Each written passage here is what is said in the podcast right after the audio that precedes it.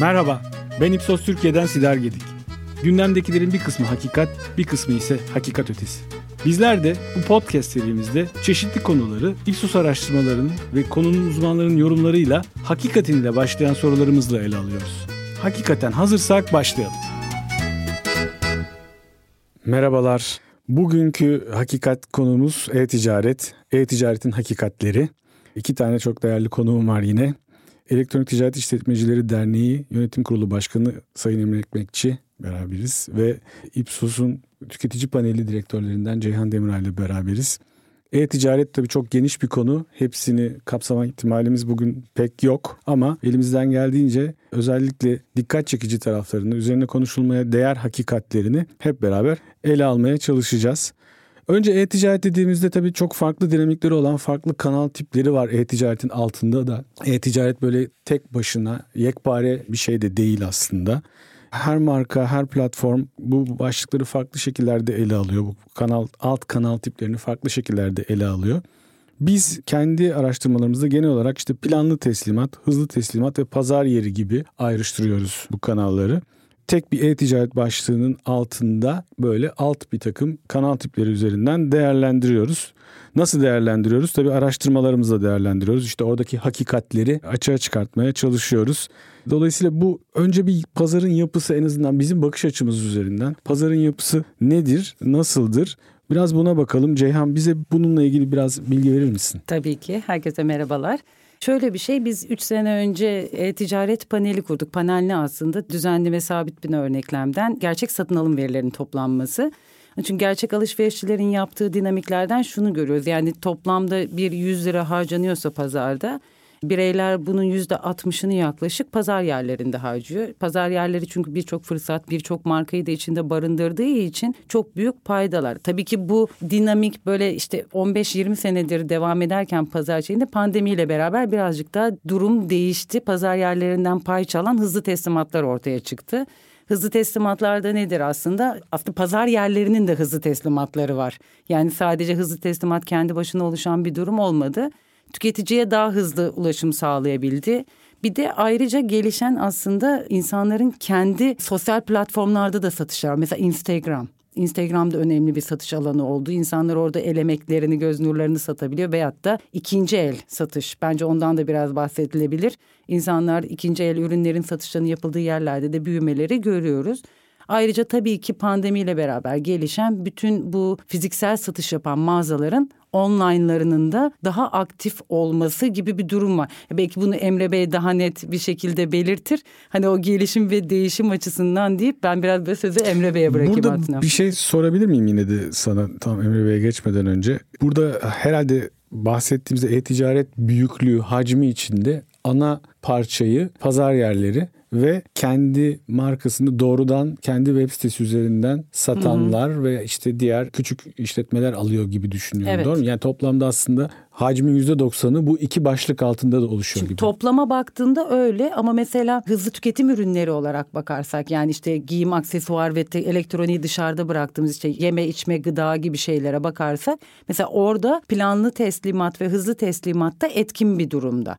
Çünkü onlar daha çok hızlı tüketim ürünleri alanında hizmet veriyorlar. Ama genel e-ticarette evet yani pazar yeri hala yarısından fazlasını oluşturuyor. Emre Bey biraz daha aslında dinleyicilerin de belki de konuya daha rahat vakıf olabilmeleri açısından yani pazar yeri deyince ne anlamamız lazım? Çünkü herkes markaları biliyor aslında. O markaların işleyiş biçimlerinin, fonksiyonlarının nasıl çalıştığını tam da bilmiyor olabilirler. Evet pazar yeri dediğimizde aslında satıcıyla alıcıyı birleştiren bir platformdan bahsediyoruz. İşte Türkiye'de çok büyük örnekleri var, dünyada da var. Burada pazar yerinin esas hizmet verdiği yapılar aslında baktığımızda kobiler. Bir kobi ürününü online'da satmak istediğinde bunun için birkaç tane alternatif var. Kendi sitesini açacak ama kendi sitesini açtıktan sonra tabii bunun altyapısını yapacak. Kendi sitesinin reklamını yapacak. Oraya tüketiciyi getirecek. Ee, ziyaretçi çekmesi. Ziyaretçi çekmesi gerekecek. Bu ciddi bir yatırım, ciddi bir reklam yatırımı. Veya işte Instagram da aslında bir nevi bir pazar yeri çünkü hazır bir kitle var. Ya da e-ticarete özel pazar yerlerinde işte Türkiye'de bunun da büyük örnekleri var dediğimiz gibi ki pazarın da %70'ine yakını zaten yani hacmin %70'ine yakını buralardan dönüyor. Bu pazar yerleri COBİ'lere şu hizmeti veriyor. Diyor ki ben de zaten müşteri var. Müşteri zaten geliyor bende ürünleri arıyor. Ben sana hazır altyapıyı da vereyim. Hazır lojistik altyapısını da vereyim. Senin sadece yapman gereken ürününü doğru şekilde tedarik etmeyle ve gelen siparişi geldiğinde hatta sana icabında kutu da vereyim. Lojistik şirketini de ayarlayayım. Ben sana siparişi bir panel üzerinden düşürdüğümde bu siparişi göndermen. Olayın çok komplike olan taraflarını aslında pazar yeri üzerine alıyor. Bir de tüketiciye ulaşma tarafını yani böyle internetin genelinde büyük bir okyanusun içinde düşünürsek o tüketiciye ulaşmayı pazar yeri üzerine almış oluyor. Zaten bu kadar büyük bir hacmin pazar yeri üzerinden dönmesinin en büyük sebebi de bu. Stok yönetimini de almamış oluyor tam. Evet. Aynı noktada. E, pazar yani. yeri de diyor ki ben bu kadar milyon tane 50 milyon tane ürünün her birinin stoğunun yönetimini, fiyatını ve onun tedarik zincirini de kendi üzerime almayayım diyor. Dolayısıyla burada bir kazan kazan modeli de var. Baktığımızda buradaki büyümelerde yani işte pandemide ciddi bir pazar yerlerinde de büyüme oldu. Hem hacim anlamında ama buzdağının altına bakarsak pazar yerlerindeki bence en büyük büyümedeki rakam şu. Türkiye'de pandemi öncesi e-ticaret yapıyorum diyen Etbis'e kayıtlı 70 bin tane KOBİ işletme varken bu pandemi sonrası 500 bine ulaştı aslında arkadaki arzın artması ile bu pazar yerlerinin büyümesi de. Özellikle yani. tabii yüz yüze satış kanalları pandemi sırasında Covid kısıtlamaları yüzünden kapandığında herhalde elde kalan belki de en önemli fırsat alanı bu oldu. Tabii yani önce bu restoranlar ve büfeler, kafelerin kapanması onların o da bir pazar yeri baktığınızda yani yemek işi de bir pazar yeri. Onların hemen online'e geçmesi. Onlar da o 500 binin içindeler. 500 tabii. binin içinde tabii. Yani ciddi bir bölümü de aslında belki yarısına yakını bile diyebiliriz. Hı hı. O segmentte var. Ama şöyle düşünün bir işte bu sokakta olan bir elektrikçi, bir kırtasiye mağazasında ürünleri var, tedarik ettiği ürünler var, ürettiği ürünler var. Bunları dijitale, dijitaldeki tüketiciyle bir şekilde birleştirmesi gerekiyor. Ha, pandemi bu geçişi çok hızlandırdı. Yani biraz zorlayarak bizi hızlandırdı. Büyümenin arkasındaki sebeplerden bir tanesi de bu pazar yerlerinde. Bir de tabii şeyler var. Özellikle bu hızlı teslimat, planlı teslimat kanalları var. Bunlar birbirinden nasıl ayrışıyorlar aslında? Şimdi hızlı teslimat hayatımızda son dönemde çok yapıcı şekilde giren bir yapı. Yani hem hızlı teslimat hem de planlı teslimat. Çünkü değişik ürün gamlarının artık online'dan satılabilmesinin bir altyapısını aslında sağladı. Yani baktığımızda bugün hızlı tüketim ürünleri dediğimiz yani market ürünleri geleneksel olarak e-ticarette dokunulmayan ürünlerdi. Niye? Çünkü bu ürünlerin soğuk zincir tarafı da var, son kullanma tarihi konusu var, anlık teslimat konusu var. Doğrusu lojistiği ve tedarik zinciri e-ticarete uygun değil. Bir de paket büyüklükleri küçük. Paket yani. büyüklükleri küçük. Onu kargo ile yolladığınızda birim ekonomiler tutmadığı gibi Uzun senelerden beri Türkiye'de bu arada planlı teslimat yapılıyordu. Yani market zincirlerinin bu altyapıları vardı ama pandemiyle beraber tüketiciye verilen hizmet de yükseldi artık işte bir saatlik teslimatlar, 15 dakikalık teslimatlar falan deyince böyle bir segment oluştu. Ama bunun hepsinin arkasında tüketiciye verilen hizmetin ve altyapının pandemiyle beraber oraya yatırım yapılmasıydı. Çünkü hızlı tüketim ürünlerine baktığımızda planlı teslimat ve hızlı teslimatın hacimsel olarak neredeyse yani yüzde 40'tan fazlasını oluşturduğunu görüyoruz. Yani çok ciddi bir hacme ulaşmış durumdalar. Tabii bu sizin de biraz önce bahsettiğiniz şekilde aslında pandemi burada çok büyük bir ivme yarattı. E-ticarette bu yüzden aslında son döneme baktığımızda son birkaç sene içinde hani bunu demişken hani pandeminin de 3. yılını doldurduk. Hani bir anda 3 yıl geçmiş oldu. O da çok dramatik bir gerçek bir taraftan. Büyük bir büyüme görüyoruz. Biraz bu büyümelerde nereden nereye gelindi? Bununla ilgili bize biraz bilgi verebilir misin Ceyhan? Tabii ki. Yine bizim 5000 bireyle yapmış olduğumuz e-ticaret panelinden gerçek satın alım verilerinden bahsederek ilerleyeyim. Şimdi bizde şöyle bir şans oldu. Şans mı şanssızlık mı diyeyim aslında tam bir şey yapıyor. Tam biz denk gelme diyelim. Denk gelme diyelim evet. Ocak ayında 2020 Ocak ayında pilot çalışmalarımızı yaptık. Mart'ta da ilk raporlamamızı çıkardık. Ve o dönemden itibaren hem panelin içerisindeki satın alım dinamiklerindeki dalgalanmalar işte eve kapanılıyor bir anda online trendler yükseliyor. Onun için şey gibi bir şey söyleyemeyeceğim hani böyle sabit bir büyüme vardı yukarı doğru çıktı gibi değil ama günün sonunda üç sene sonunda baktığımızda dört buçuk katına çıkmış bir pazardan bahsediyoruz. Hani biraz enflasyondan arındırdığımızda da iki katına çıkmış bir pazardan bahsediyoruz. Bunun en temelindeki şey aslında biraz daha pazarda hızlı tüketim ürünlerinin de dahil olması. Yani öncesinde hep giyim, aksesuar, elektronik alınıyor, pazar yerleri bunları satıyor, belli bir dinamik vardı. E, zaten hepimiz bunu yapıyorduk ama ne oldu? Artık evimize sütümüzü, peynirimizi, yoğurdumuzu hatta domatesimizi, salatalığımızı da söyler hale geldik. Hele o kapanma dönemlerinde haftalık verilere baktığımız zaman insanlar stok alışverişi de yapmaya başladı. Hatta birkaç platformla görüştüğümüzde şunu söylemişti. Pandemide hızlı teslimat noktaları bile toplu balk alışveriş dediğimiz alışverişe döndü. Çünkü hızlı teslimat biraz böyle canım çekti, eksik tamamlama mantığındaydı. Ama bir bakıyor mesela sepet değerleri çok büyük değerlere ulaştı. Ama büyümenin en büyük etkenleri bence biraz daha insanların FMCG ile yani hızlı tüketim ürünleriyle tanışması oldu diyebilirim. Bir de şöyle bir şey var artık akıllı alışverişçi vardır biz hep bunu söyleriz. İnsanlar gezerek tozarak dokunarak almayı sever. Şimdi akıllı alışverişçinin biraz Emre Bey de bahseder arka planda desteklenmesi de aslında işte daha ürünü iade edebilmesi, daha kolay ulaşabilmesi sebeplerinden burada akıllandık diyeyim. Yani e-ticarette akıllandığımız için büyümede böyle devam ediyor. Peki sizce Emre Bey yani bu doyum noktasına daha çok var mı büyüme itibariyle yoksa aslında hani ilk ivmeyi yavaş yavaş hani yumuşayacağını görür müyüz? Şimdi bence daha büyümenin başındayız. Çünkü yeni bir çağa geçtik bu hızlı tüketim ürünleri e-ticarete açılmadan önce biz bütçelerimizi hep şöyle yapardık. Türkiye'nin işte perakendenin yarısı zaten market alışverişi. Orası bizim dünyamız değil deyip diğer tarafta pazar paylarına bakardık, şeye bakardık. Şimdi bu hızlı teslimat, teslimat modelleri işte soğuk zincir teslimatı konusu açılınca baktığımızda yepyeni bir pazar ortaya çıktı ve bunun daha başındayız. Yani online market, hızlı tüketim ürünleri bunların hepsinin teslimatı için, ürün gamlarının bile ona göre değişmesi için baktığımızda markalarda, lojistik şirketlerde bu platformlarda buraya yatırım yapmaya başladılar ve ciddi yatırımlar yapıldı.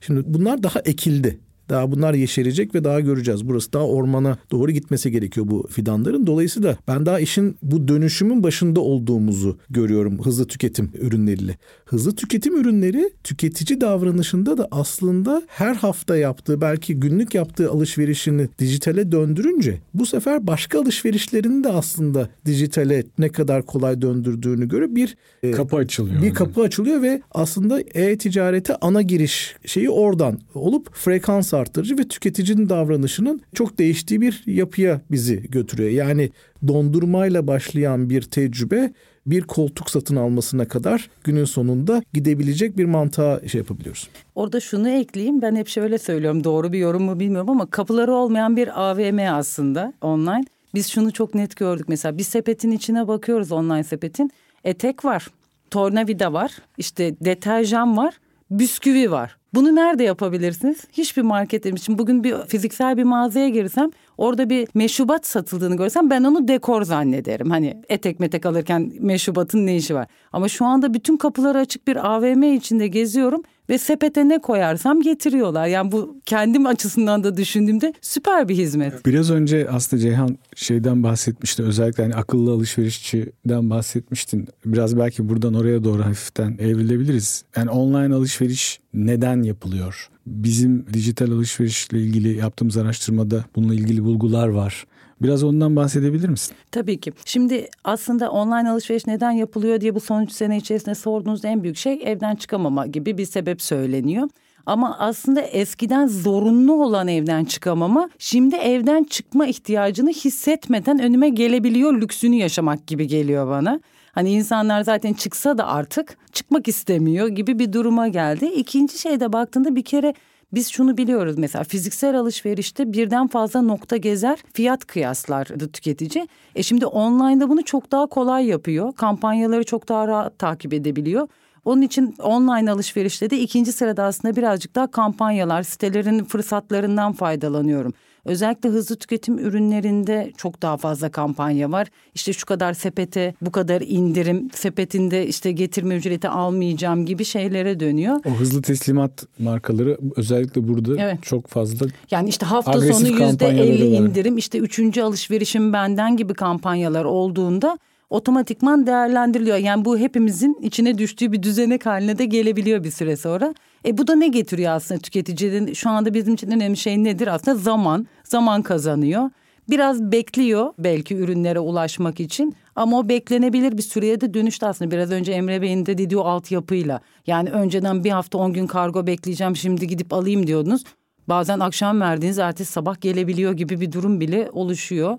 Hatta böyle 30 dakikada kapınızda giyim hizmeti veren mağazalar bile var böyle kapıda ödüyorsun beğenmezsen gönderiyorsun gibi.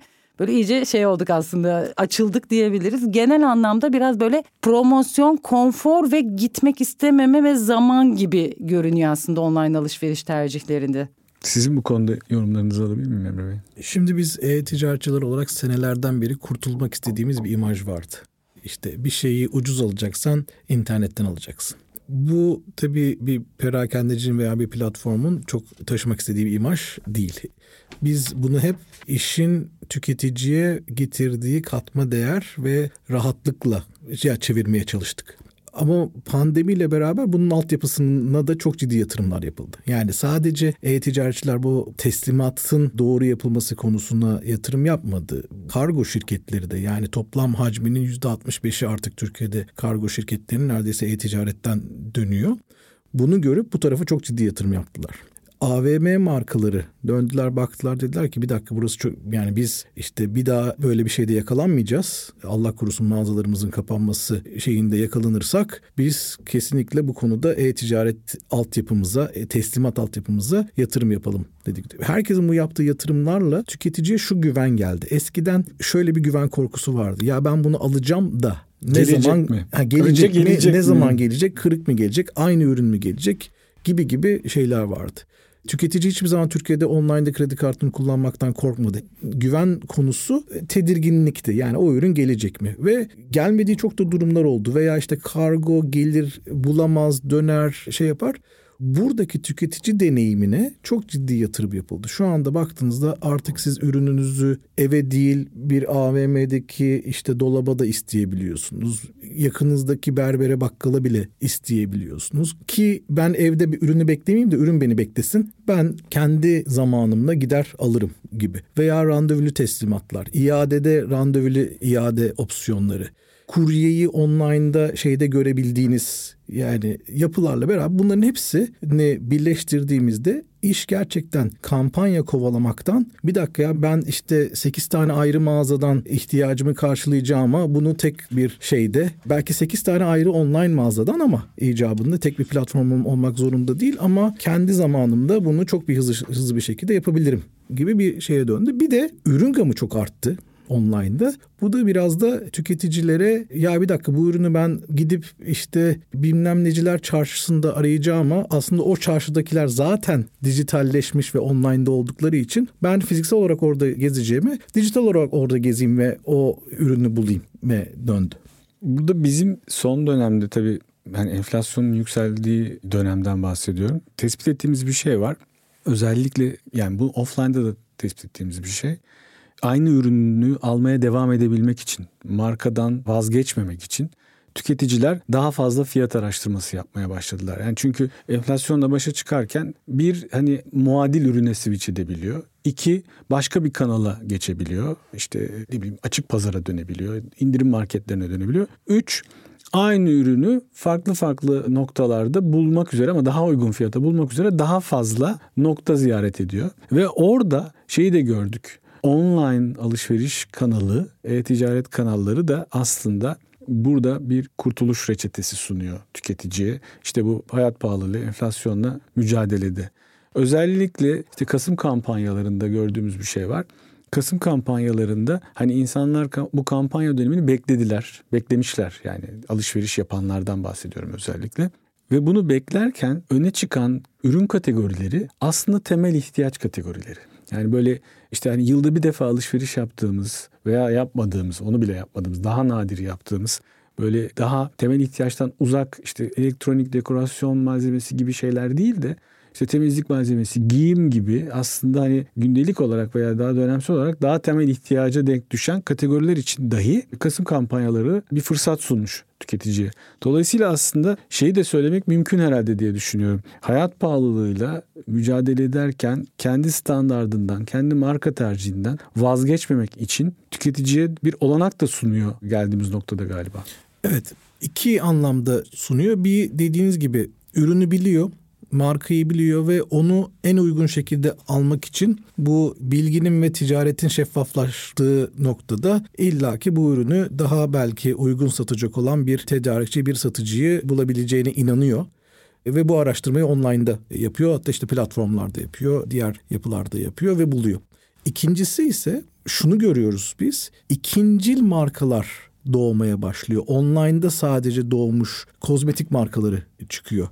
Burada diğer tüketicilerin yorumlarına da bakarak bir dakika ben eskiden bu ürünü alıyordum. İşte bu ürün 300 liraydı. Şimdi bunun çok muadili aslında 200 liraya olan bir ürünü buldum ve yorumlarıyla da şeyleriyle de oradaki online açıklamalarıyla da bunu da deneyebilirim diyerek diğer tüketicilere de güvenerek o bilgi şeffaflığını gene aynı mantıkta kullanarak online'da başka markaya da yönelebiliyor. Bu sadece online markalar aslında geleneksel perakendenin raflarında yer bulma şansı elde eden markalar değil. Ama online'da raf zenginliğinden dolayı tüketicilerle ulaşabiliyor ve Türkiye'de çok ciddi sadece online satan, sadece hatta platformlarda satan, kendi siteleri bile belki çok yok. Sadece online platformlarda satan markalar doğuyor böylece. Burada tabii resmin tamamına bakmaya çalıştığımızda hani alışveriş resmine baktığımızda resmin bir kısmı e-ticaret üzerinden elbette yürüyor. Zaten onu konuşuyoruz ama bir taraftan da hala yüz yüze satış kanallarında da alışveriş devam ediyor ve herhalde bir süre daha devam edecek diye de düşünüyorum. Online alışveriş yapmayanlar neden yapmıyor? Buradaki hakikat ne? Biraz da bunu konuşalım. Neden hala offline alışveriş yapılmaya devam ediliyor?